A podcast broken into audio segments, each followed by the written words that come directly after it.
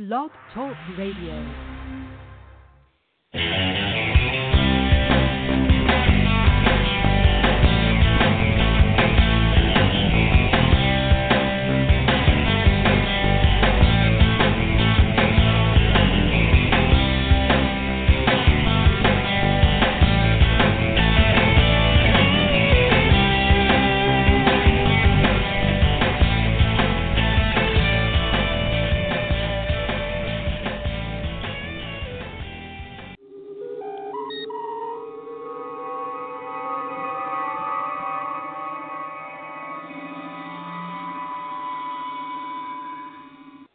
General quarters. Security, condition three. GQ, security three, sir. General quarters three, intruder alert. GQ three, intruder alert.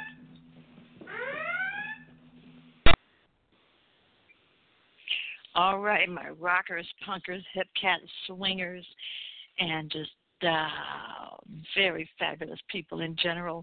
Welcome once again to Madame Perry Salon, the podcast with more celebrities than the inauguration.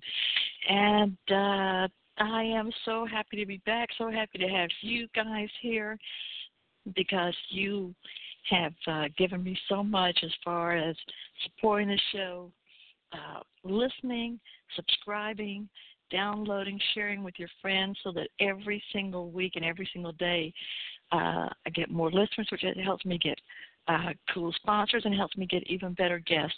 And that's all thanks to you, and it's all for you. So if there's anyone that you particularly like and want to come back, let me know. If there's anyone I haven't had on yet uh, that you think I should, let me know that as well. You can always put your messages down here. Uh, if you're listening live on Blog Talk Radio or replaying on Blog Talk Radio, there's a section for comments. There's always a way to comment or find the Madame Perry Salon page on Facebook, Twitter, Instagram, uh, Google Plus, just about any social media. But it's it's thanks to you, and it's and uh, I hope you're enjoying as much as I am. Actually, from what I hear, you are, uh, and and I, that's what I want. Uh, let's see, kind of go over. Let's see, recently. Who do we have? Oh, Mary T. McCarthy. Uh, with her book Scarlet Letter Society. Oh, she's fantastic.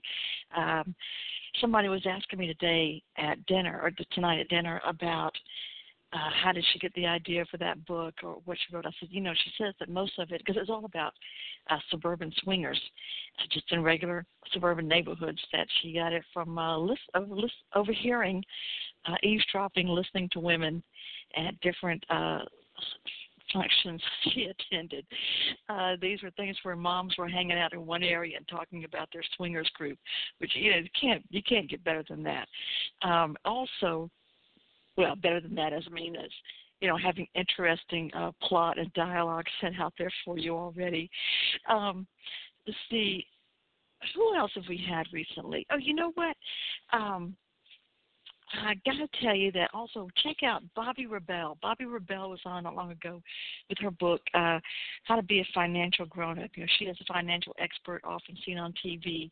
Uh, she's worked for Reuters, and you see her a lot on MSNBC.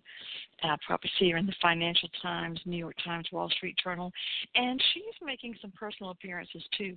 So, uh, as well as some video appearances. So, also check out Bobbi Rebell. Uh, she was a great guest, got a lot of response. Uh, also, who else? Anthony Sharp was on not long ago. He is the what is it? If you watch the show uh, Miss Fisher's Murder Mysteries takes place in Australia in the 1920s and it's filmed there. He's a Melbourne actor that plays Cease, one of the taxi drivers that Miss Fisher employs as her um, as one of her detectives in her ladies detective agency. So uh, he's keep watching him. He's got a lot of films, independent films he's working on right now, and I think that there are more events coming up too with uh, Miss Fisher. Now tonight, my guest is a woman who is just phenomenal. I love having fantastic women on, and she's I don't know where to begin to describe her. She's a uh, public speaker, an empowerment speaker. She's been a stand-up comedian, a writer. She's written books, uh, especially on guitar instruction, uh, panelist at several events. she's uh, well, she's punk rock bassist, co-hosted the 2017 She Rocks Awards.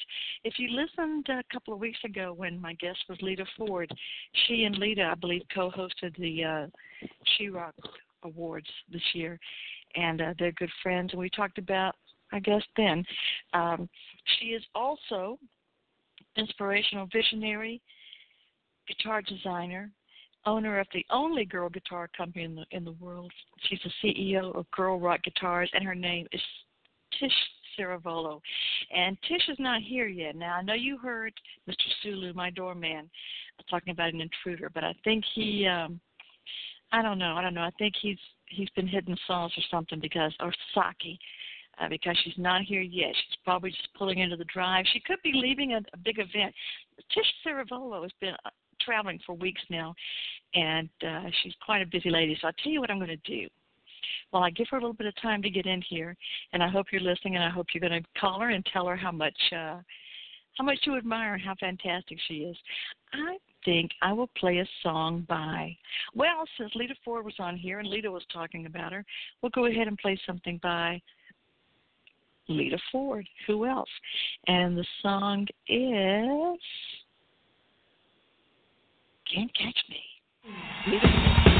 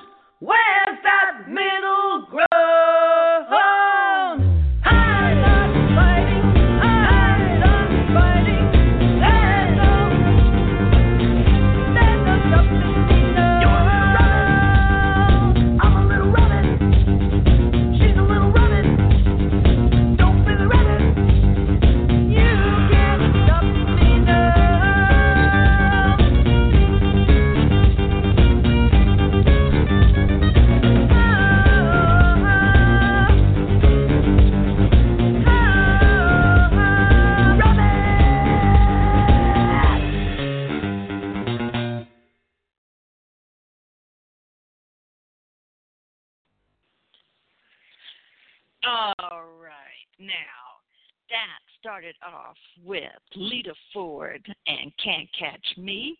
And after that, I played Elizabeth Elkins, Sex and the Drugs, which was followed by Eleanor Rigby and Think for Yourself. And of course, the one you just heard, you probably know, is Don't Fear the Rabbit by Frenchy and the Punk. And you know, I told you um, tonight's guest is none other than Tish Ciravolo. And whoops, I think she was right here, and then she may have gone. Uh, somebody with an 815 area code? Who are you? Sounds like Peter G, the artist, but I'm not sure. I'm really not sure. Anyway, if you're if you're listening um, right now, uh, I think that Tish is um, she's on the road, and I would hope that she's not going to call in while she's driving unless she has a chauffeur. But I think it's because of the all of the hurricanes and the weather and so forth, getting our conference, getting our timing off, and I believe we are going to reschedule. So it won't be tonight, but it will be very soon. We will have Tish Ciravolo. In the meantime, I'm going to tell you go ahead go to her website, daisyrock.com, daisyrock.com. And also, I've got a link on here to, here on Blog Talk Radio thing, I've got a link to her 10 minute TED Talks. You've got to check out her TED Talks.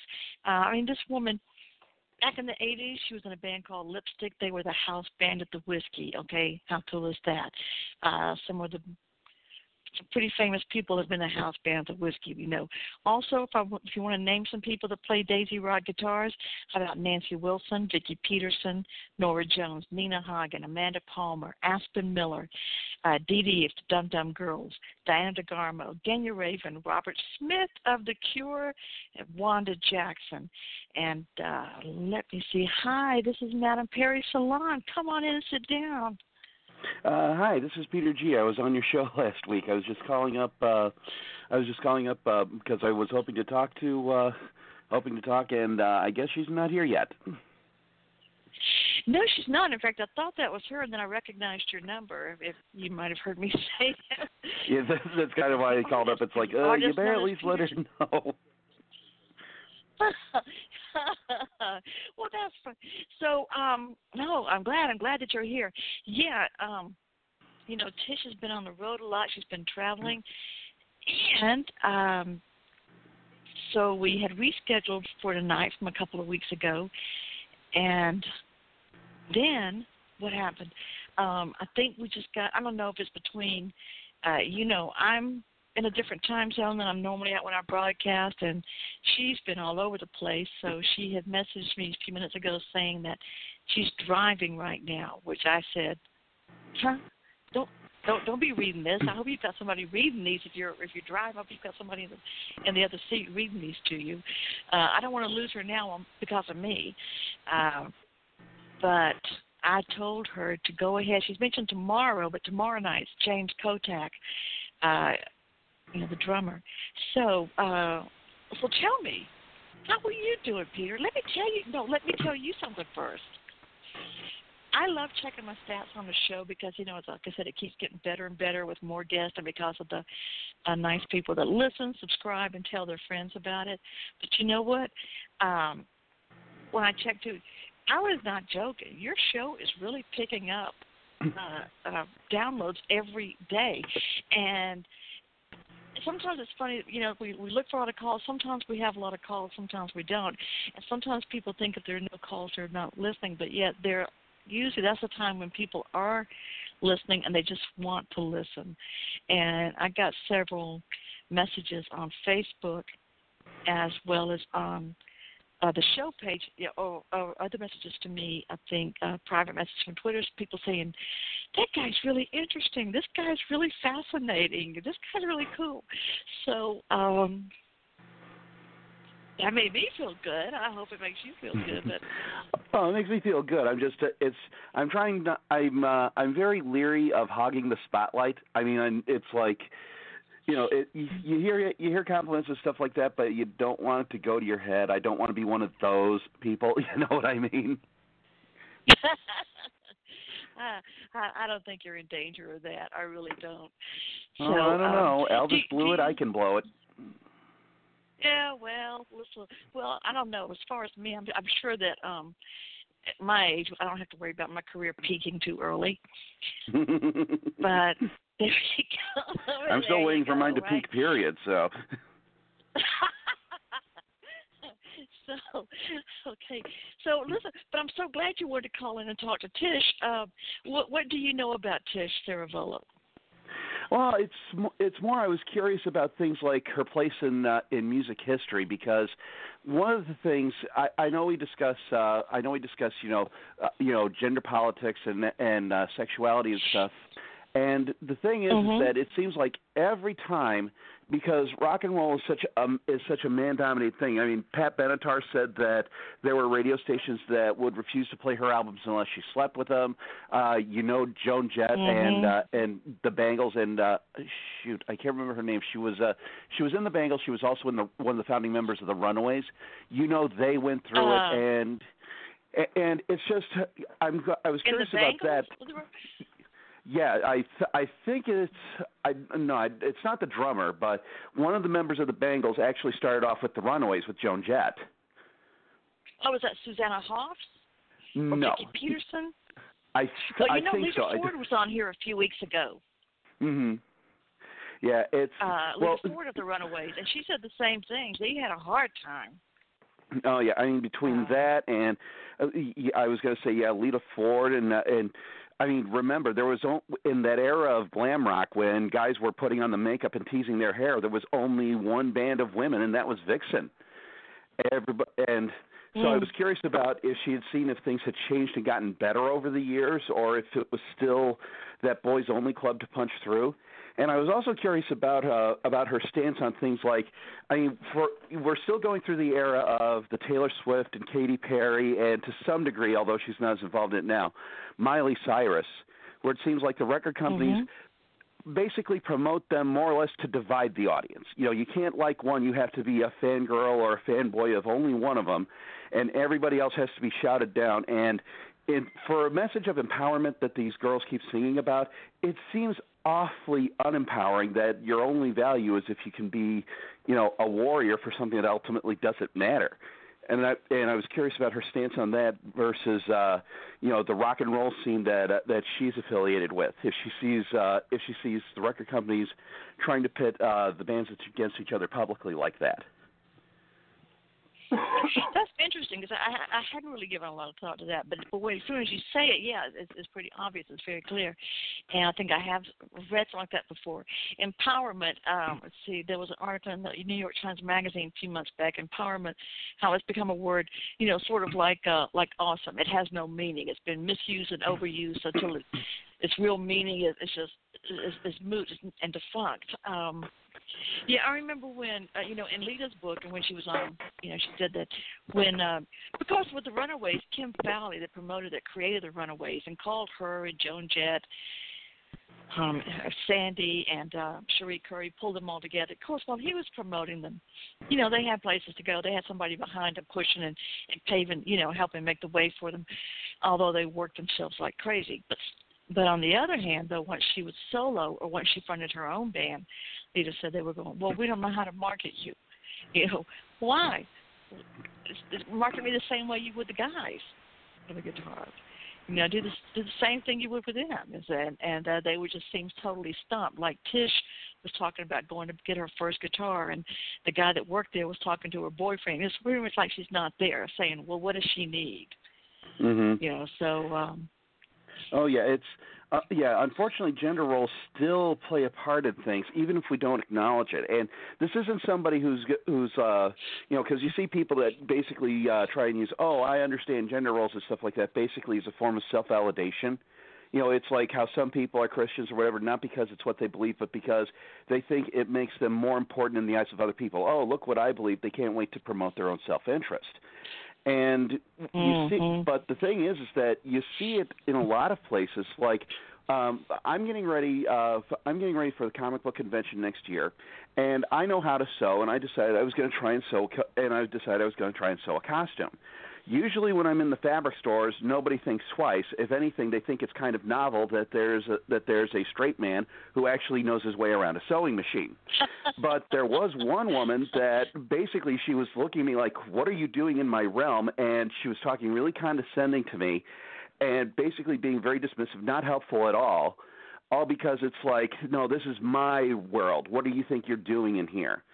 So there's a lot of people that want to let people be what they are but let's face it, there's marketing and money to be made in trying to reinforce these rules and encourage this hatred going back and forth. Uh, have you ever heard of the of the punk band Screeching Weasel? Yeah. Yeah, they're based out of Chicago. They did a song called mm-hmm. Racist Society, and at one point he sings, "There's a lot of money to be made in keeping you paranoid and afraid." And that's so much of what you see. We live in an era when so many individual voices can get out, when so many creations can happen, whether they're artistic, whether they're just entertaining, whatever. But it doesn't do any good unless you can use it to drive a wedge between people and subdivide them into a into a into a specific audience. Mhm. And it's just you know that, that, you that, see people. Oh, that I'm sorry, that lyric is stuck in my head too. That lyric is so right on.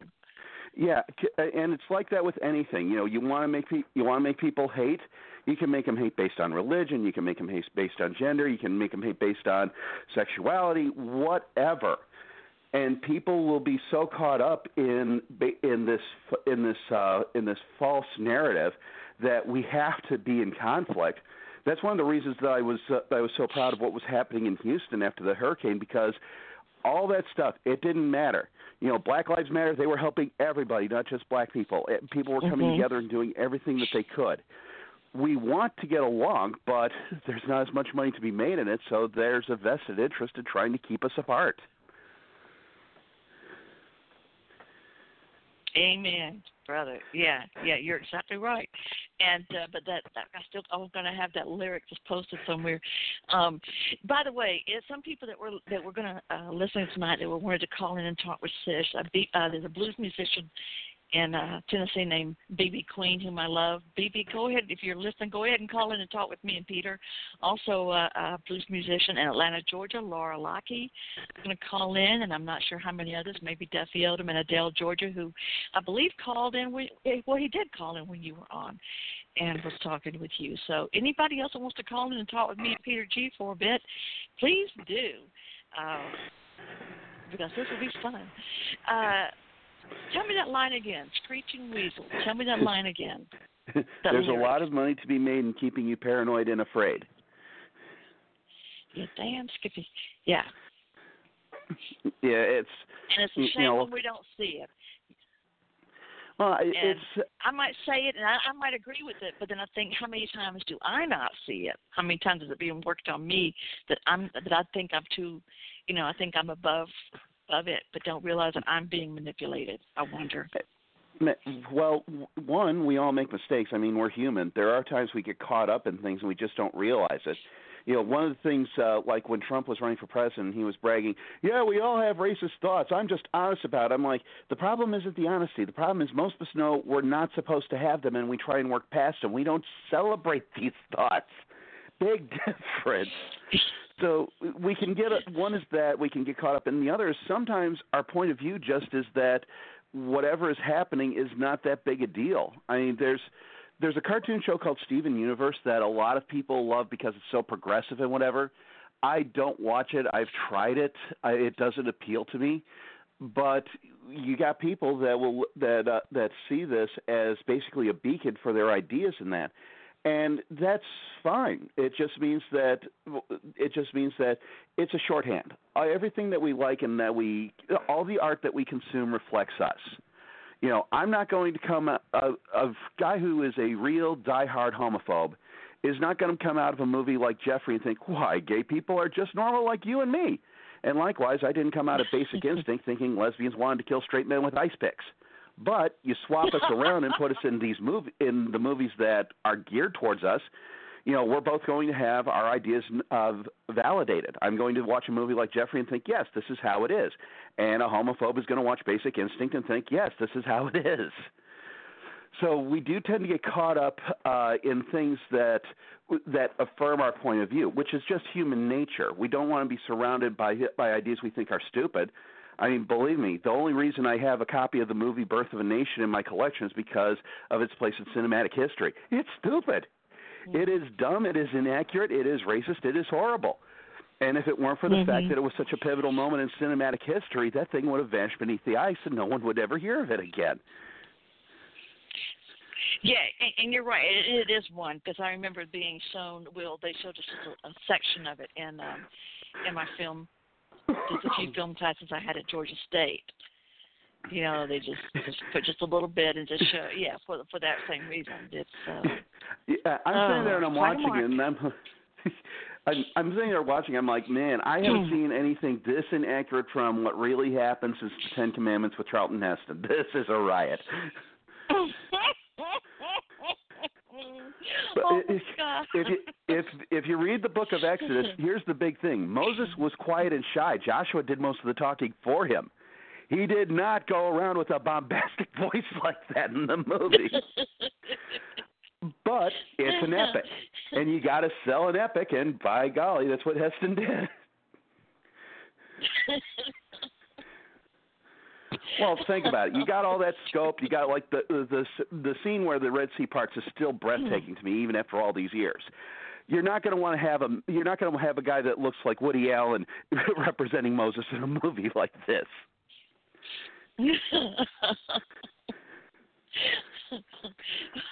well, wasn't there? What was the movie with Steve? with Steve Carell as, as Moses type of uh surreal story? Oh, You know what I'm uh, talking oh, about? oh, Evan Almighty, Evan where Almighty, God commands him to build the ark. and he starts growing the beard. hmm Yeah, it's uh, it it gets interesting. It gets interesting. That's one of the things about the Hannah Singer books is that as I'm writing it, because a lot of it came from just wait a minute, that's not what I remember happening in the Bible.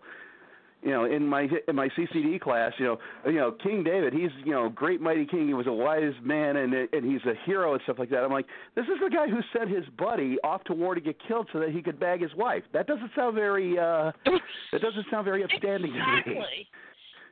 so but there's a lot of there's a lot of misconceptions and stuff like that and it's not the fault of people wanting to be ignorant it's just this is the message they've been taught for all this time and it it just takes uh, it you just got to overcome that inertia. Oh, I'm glad you brought that up about the Hannah Singer book. So, for anybody that missed this before, uh, Peter G is a excuse me, an artist, animator, writer, raconteur, bon vivant, Renaissance man, and uh, but he's got this fascinating character he created, Hannah Singer, celestial advocate, and I don't know if, if you if you told me you only intended to write one book, but they got such great response that you you create another. But tell us who Hannah Singer is, a little bit about her. Okay. Well, uh, the whole gist of Hannah Singer is when uh, is uh, you got somebody who you you know you know you do something you got people saying you're being naughty, you're being sinful, you're going to burn in hell. Hannah is your defense attorney on the other side. Uh, the way that it's set up is that when you when you die, you petition to get into heaven, and your case is. But God can't decide for Himself because He made a covenant that He would not over He would not usurp uh, you know what people uh, have created for themselves for their rule. So there are celestial advocates who argue on behalf of mercy and God and whether or not a person deserves to get into heaven. And you have the churches who represent the earthly church and they argue their point of view. And at the point in the story where they start, these two sides have started to diverge because the church is becoming more and more interested in consolidating its power and basically the fact that they have people's lives in their hands. And Hannah comes along and she winds up uh, working with the Celestials. Uh, she was an atheist while she was alive, and she flat out admits it's unusual for this to happen. but she is the smartest person in the room. She gets the toughest cases. And basically, every case she gets is here's the situation. How do you navigate out of it? Uh, in uh, I can't remember which book it was. There's one story called "Live to Serve Ya," which uh, takes place. Uh, it's a it's a slave during the Civil War South who gets mixed up in an uprising and he and he winds up dying. Well, the churches want to cast him into hell because, according to the Bible, slaves are supposed to serve their masters. He did not serve his master, therefore he deserves to burn. And Hannah, here's the rub of the story, because uh, Saint Michael flat out tells her, you can interpret the Bible, you can explain it, but you cannot dismiss it. She needs to find some way of maneuvering around this to save the guy's soul without basically nullifying the Bible and the and the laws it states. So each story is like a chess match between her and whatever the other side is arguing. Ah, okay. All right. And so, Well, does she ever? sorry. Does Hannah ever turn down a client? I mean, does she? Does she have any choice about Uh, defending well, people or representing people? She get well uh, as the stories progress. At the start of it, she's just another advocate. There's a there's a lead celestial who basically decides who handles what cases, and you know they decide based on each person's arguing strength. Eventually, she becomes lead celestial. So it's not that she turns them down so much as the really simple cases she hands off to someone else, and it's more from the standpoint of creating the stories because. Frankly, the way that I write her, it's kind of boring to see her arguing uh, uh, a case with some guy who say stole some gum when he was a kid. You know, the very first story, she's trying to defend a porn star. So it's like, no, no, no. Somebody, you have to create. You, when you create a dynamic hero, you need to create dynamic stories to keep things interesting. Otherwise, it's a waste. So Hannah mm-hmm. basically winds up getting all these tough cases, and she doesn't turn them down mostly because she was a you know here's a spoiler because uh, in the first book the story of her trial is told exactly how she faced it because they flat out state it's like yeah we don't usually deny atheists heaven so why all of a sudden the churches are denying your petition? We have no idea. She wins her trial and she can go to heaven anytime she wants at this point but she's refusing to because she can advocate, she can defend these people. So basically, she's putting her heavenly reward on hold so she can argue for and protect these people. So turning down cases is not exactly in her nature. Okay. Now, when um, how long does she have to prepare for each one of these trials? Does she have to come up with it off the top of her head? Does she have time to research? Yeah, I hope you don't mind she, me asking. Oh, not at all. Uh, the way the the way the procedure works is that when your soul gets uh, when your soul gets uh, to uh, the afterlife, you don't go to heaven right away, and you go to uh, you, you go to the celestial archives and you petition that you want to get into heaven because nobody forces you. If you are afraid of your fate and you would rather just wander around the afterlife, you can do that. You put in your request, mm-hmm. at which point it goes to the the head celestial, which uh, which or the head celestial or Saint Michael, because Saint Michael's in charge of the celestial courts. So he does a lot of uh, a lot of this also. And they decide, okay, if this if both sides say this person was good, let him into heaven, they both check it, and you're automatically granted approval. If one side contests and says no, we don't think you deserve to go into go into heaven, it goes to trial and it does not go to trial until both sides say they're ready. So this way they can research what they need to because we're talking someone's eternal fate. They don't want to just. Uh, well, oh, sure. Okay, I got you there. If, if I had just a little more time, I could have come up with a winning defense. It's like the. So no, they do. Uh, you don't get a set amount of time. You get basically as much time as you need. And in fact, uh, in uh, the first book, there's a story about uh, about uh, Torquemada from the Spanish Inquisition. He's been hanging around the mm-hmm. afterlife for about a hundred years at that point because they aren't convinced that they can. The churches aren't convinced they could get him into heaven. So they have all the time they need to prepare, but things don't get moving until everyone says, "Okay, we're ready. Let's go."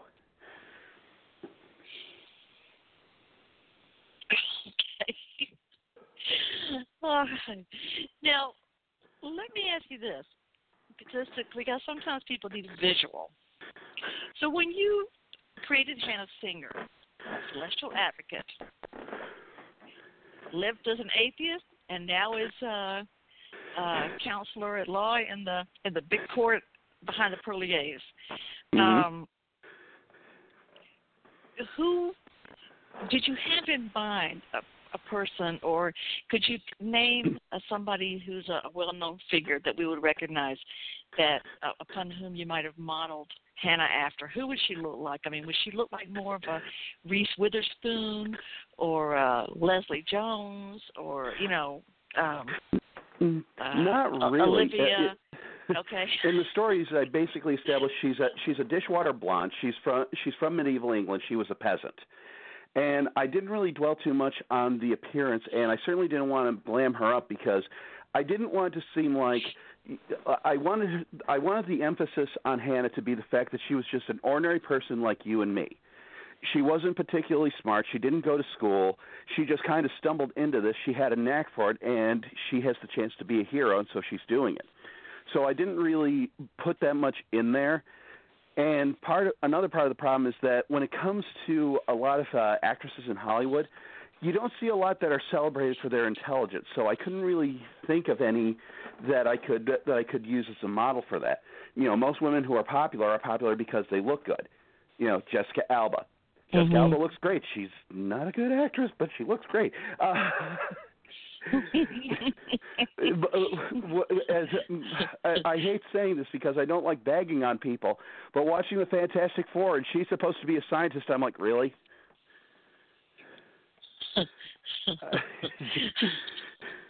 You know, it, it's You like men are men are presented as the smart ones and stuff like that, and women are the eye candy. And I wanted to flip that with Hannah. I wanted to be, she's just like you and me. She's somebody that you would pass walking down the street. But what separates her from everybody else is her intelligence and her and her morality. The fact that she's willing to put her own salvation on hold just so she can make sure nobody goes through what she did. So I don't really have much of a visual beyond, you know, dishwater blonde, standard build, you know, things like Mhm. that. You know, it's more her it's more her personality that defines her than her looks. And you know this, and that's uh, interesting. You talk about the take on on what um, actors really chosen more for their looks than than skill or, or their ability. Because I watch a lot of um, a- a lot of TV, like British TV and stuff, um, and you know, like I do, they. It's, it's uh sometimes it's surprising, but it's refreshing to see a show where it doesn't look like everyone came out of a modeling agency. Oh yeah, You know? have, have, you, have you ever tried watching Supernatural?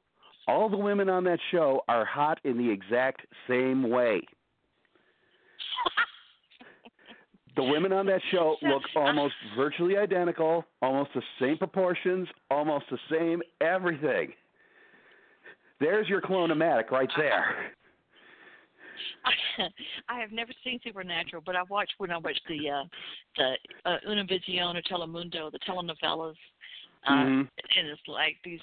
It's like, oh my God! I'm, I'm sure that I'm sure people probably the most coveted job on on the crew was to be the cleavage cam, and um there's I, I have an esthetician in Atlanta who's from Guadalajara, and she does look like one of those women. She is just gorgeous, and uh but but yeah, it's uh it's interesting how the, just the difference. And then you then you watch something like uh lately I've been watching the the series uh Doc Martin from the BBC Mhm. and or or things like that, you know. Yeah, it's like nobody looks like they came out of a of a, off off the runway or the walk. You know, they're they're people and you adore them and they I think they they are more endearing to you because they they're they're people. You know, they look like Mhm. people and uh it's I thought, you know, over here that person would never oh over here in the US that would never get cast for that. Mm-hmm. So Well, I mean, but you, look you at know the sports. you I Illust- were talking I'm sorry. Go ahead. oh, go ahead. I was going to say, well, look at the You- Sports Illustrated swimsuit issues. You know, when that hit its stride Mm-hmm. in the late '80s, early '90s, you had Kathy Ireland, you had Elle Macpherson, you had Rachel Hunter, you had individual models, and you could tell which one was which just by looking at them. Now they look pretty much the same, and if it weren't for the little thing telling you who was who, you might not be able to tell the difference. You occasionally get somebody who's an individual like a, like a Kate Upton, but for the most part, they they look the same.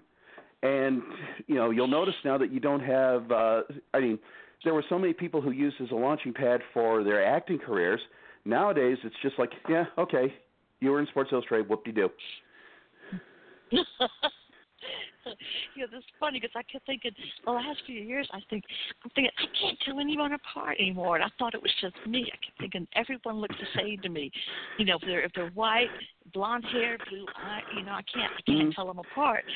And uh And, you know, back then, back then, I had a crush on Carol Alt.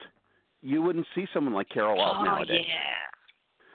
No. you know y- y- th- those eyes those were amazing eyes but like i said it's carol alt had a physique that was not normal you know it was more heavy set towards the bottom Mhm.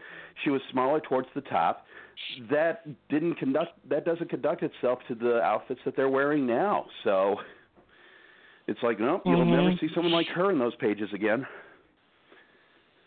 It's got to be skin tight. That's true. And Carol, oh, yes, gorgeous woman. Um, but I was going to say, let's to, to move on to something. Uh, you and I were talking um, actually earlier today about travel, and uh, we were talking about countries you'd want to go to and think about. If you were going to go somewhere, um, just say in the next month you had a free trip to somewhere, what would be your first place to go? Ooh, to, um, assuming I didn't have any, uh, and I wouldn't have any problems when I went. And the reason I want to emphasize this is because I am superstitious and I am a bit paranoid at times.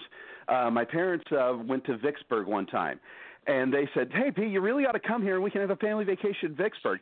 I'm like, "Yeah, the place with the uh, with the Phantom Confederate soldiers. Yes, let's haul my Yankee butt down there." With a bunch of armed Confederate ghosts, where they could go, "Hey, look at that guy!" Boom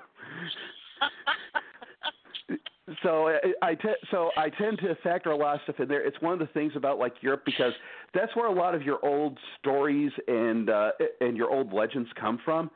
So it's like you always wonder what's mm-hmm. underneath the surface. Like in Poland, you know, my my ancestral home. There's there's a forest that I don't remember what the forest is called, but the trees grow up about six inches out of the ground. They make a right angle and then they curve up like a hook. That's not normal. No one knows why the guy did it. No one knows how he did it. All you know is that you look at it and it's like, "Ooh, this is some bad juju." I'm not sure if I want to be in this area. you know, I mean, remember the uh, the Pole who invented Esperanto. He was a he was a hardcore uh, he was a hardcore witchcraft practitioner. So it's like, no, you're not necessarily safe sometimes. but assuming that I wouldn't have to worry about things, I would love to go to Bethlehem and Jerusalem. That would be wonderful. Mm-hmm. I would love to go to the Rock of Gibraltar. The Rock of Gibraltar because there's stories that you can actually meet real angels in there. And apparently, uh, the monks and stuff that work there, they run into him all the time. It's like, yeah, he pops by every if a tea or something. So I think that would be interesting. Uh, I might want to oh, go I've to never London. Heard that. Yeah, so yeah, supposedly the place is just jam packed with angels, and if the circumstances are right, you can actually meet one. Which that's a vacation photo.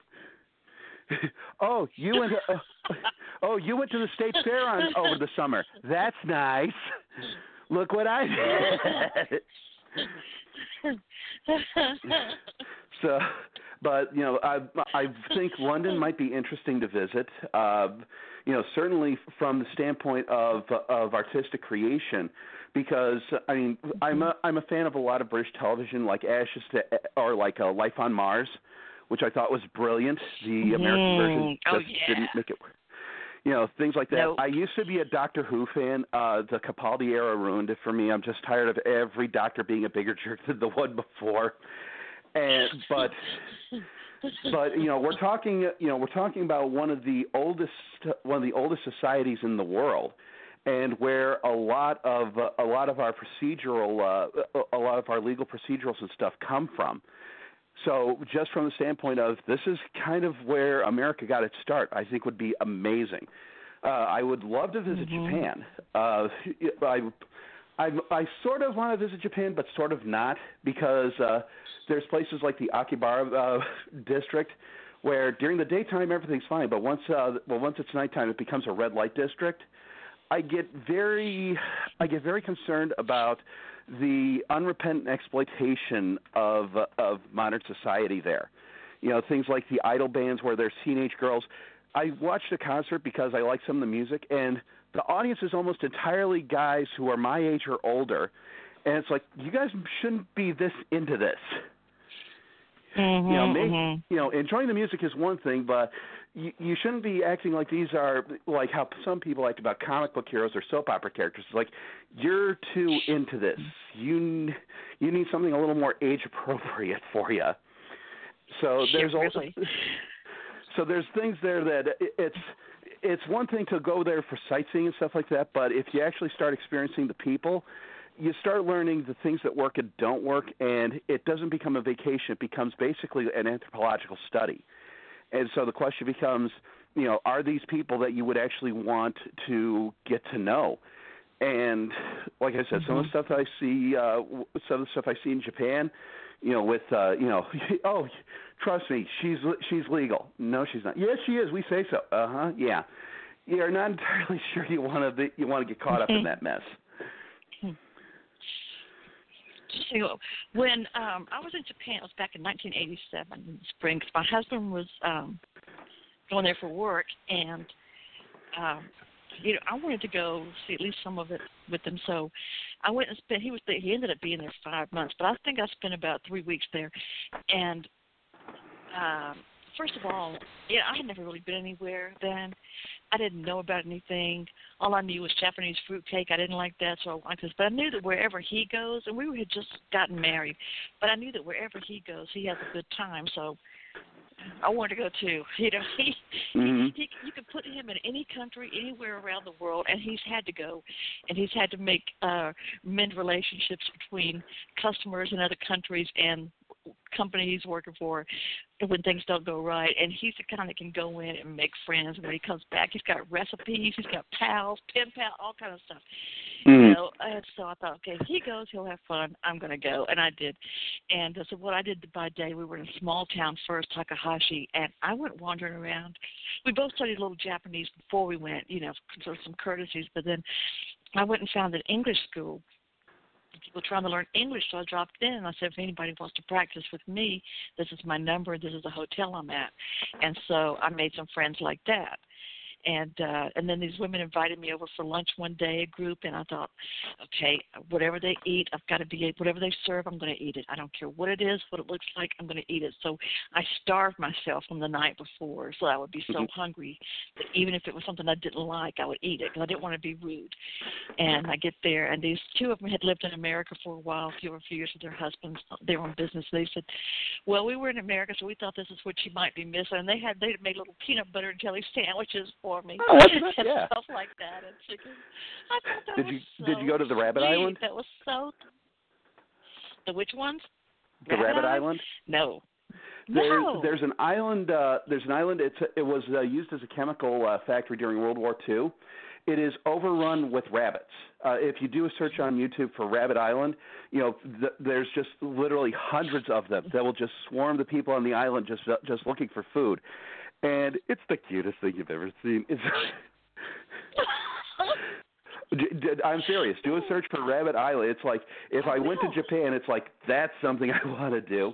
They have they also because I like rabbits. They also have rabbit cafes where you can uh, while you're having lunch you can rent a rabbit for like an hour and a half or or more, and the menu for like a better phrase tells you the rabbit's personality, like if it likes to be cuddled, if it likes to be played with, blah blah blah blah blah.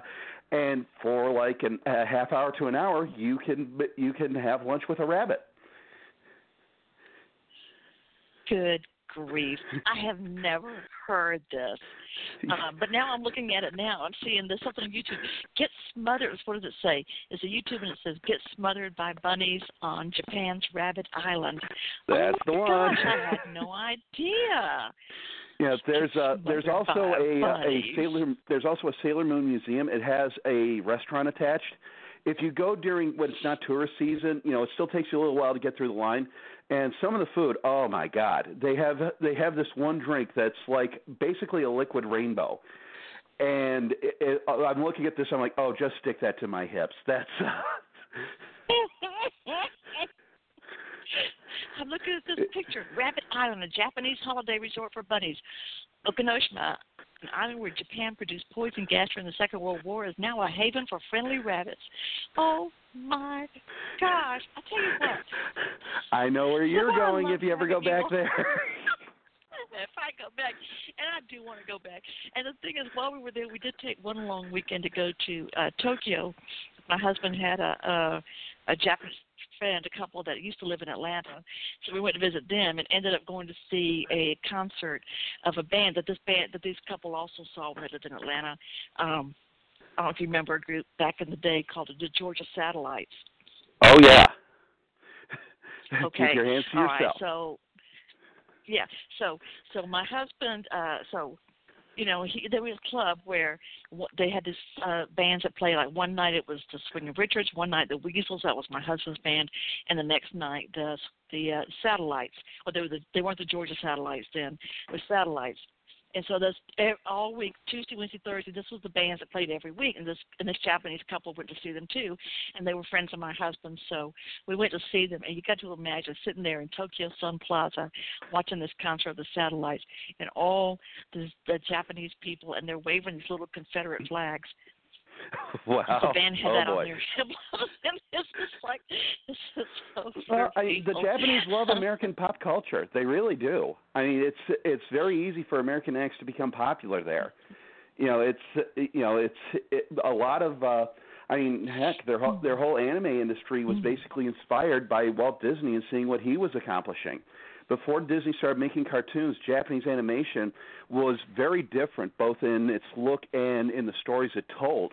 And once, uh, because of you know World War II and the occupation stuff like that, is that, you know because you have American servicemen, so they started bringing Walt Disney cartoons so that the American servicemen could see it. The Japanese saw it. It's like, hey, this is interesting, and uh, you know they took it and ran their own direction with it. But still, the influence that the cultures have on each other, and now it's going the other way with so many Americans influenced by anime and manga.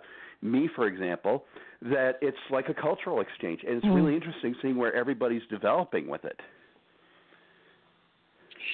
Oh yeah, and, oh, but I got to back and forth because we're we're about to go off right now. But Oh, I mean sorry. on the air, not off. So uh, you know, just before you called, I played "Don't Fear the Rabbit" by Frenchy and the Punk. So that was going. so, so let me say, if you listen tomorrow night, my guest is uh, James Kottak, uh, Kentucky-born drummer who somehow ended up. Uh, he was, uh, I think, first he played. He was a Ronnie Montrose, the band Montrose. He played with them and a few others, and then ended up with the German band Scorpions for several years. And uh, then he had a band called Kottak with his own name. He's got his name tattooed on his chest, so I think that'd be pretty good in case you had amnesia or something, you know, where you were in an accident and didn't have ID, but on the front you've got your name on the back says Rock and Roll Forever. Um, I'm going to tease him about that. I'm not talking behind his back yet. I'm, ta- I'm going to tease him about that tomorrow night. So uh, James Kottak what does will my be on here tattoo tomorrow say, night. dude? What does my tattoo say? Sweet. Okay. Do you have tattoos, Peter? No, I don't. Yeah, it's Okay. their tattoos maybe just aren't for me. Yeah, that's the problem. Is Yeah, that I have a punk mentality, but I look nothing like one. well, you know, uh, yeah, I don't have any either.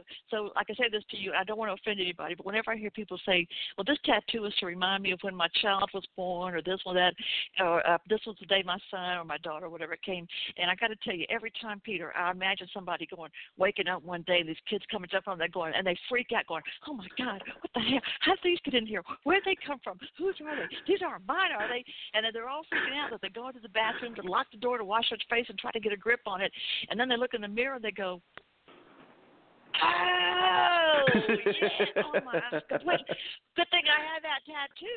Good thing I had that tat. I was getting ready to call somebody to come pick them up. You know, I didn't know where they came from. You know, I just, I guess.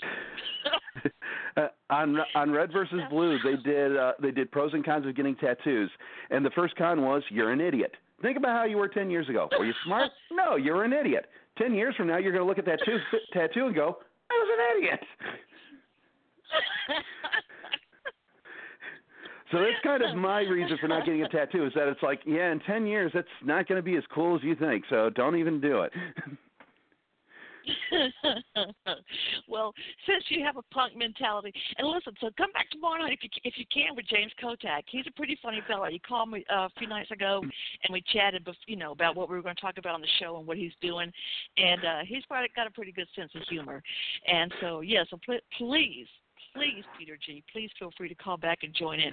And since you have a punk mentality, I'm going to go out with a little bit of a song by uh, the first actually the first uh, famous musician I ever had on my show, uh, Cheetah Chrome from the Dead Boys. And this is a song called East Side Story by Cheetah Chrome, who happens to be in my hometown of Atlanta tonight, playing at the Earl with uh, last night's guest, Ray Dafrico. So everybody come back tomorrow and remember on the 25th I've got Tom Slick from uh, formerly Def Jam Universal uh, producer for Yin Yang Twins and Pitbull and and uh, all kind of groovy named hip hop people. I like that. I like all the cartoon names. I don't know what they sound like sometimes, but I like the killer cartoon names, Peter. So um I don't know. I just do. So here's Cheetah Chrome East Side Story. This is me and Peter G signing out. Peter, say something to the people. Give me your parting Have- words. Have a good night, and please be good to each other. It's up to us to to help each Oh. other now. Definitely, so all be good to each other. And again, come back tomorrow night, James Kottak and Tish Ciravolo. Uh, message me, she will reschedule. And I think you're wonderful. Everybody, be good to everybody. Peter, your wonderful day.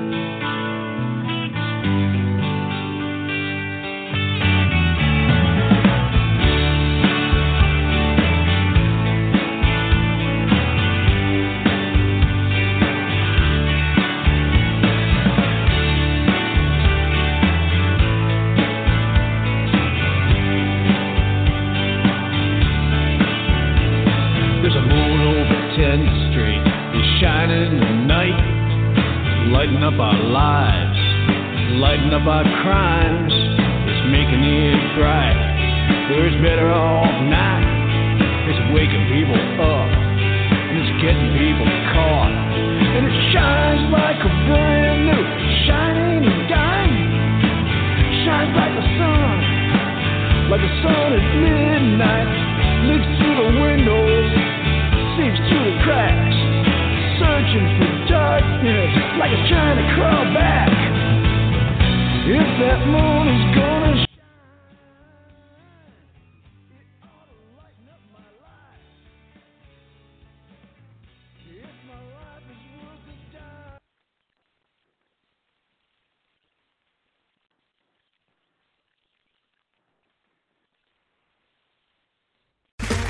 Okay, round two. Name something that's not boring. Laundry?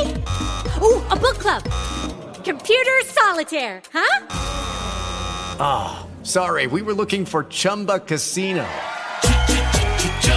That's right. ChumbaCasino.com has over 100 casino style games. Join today and play for free for your chance to redeem some serious prizes. ChumbaCasino.com. No purchase necessary. Full prohibited by law. 18 plus terms and conditions apply. See website for details.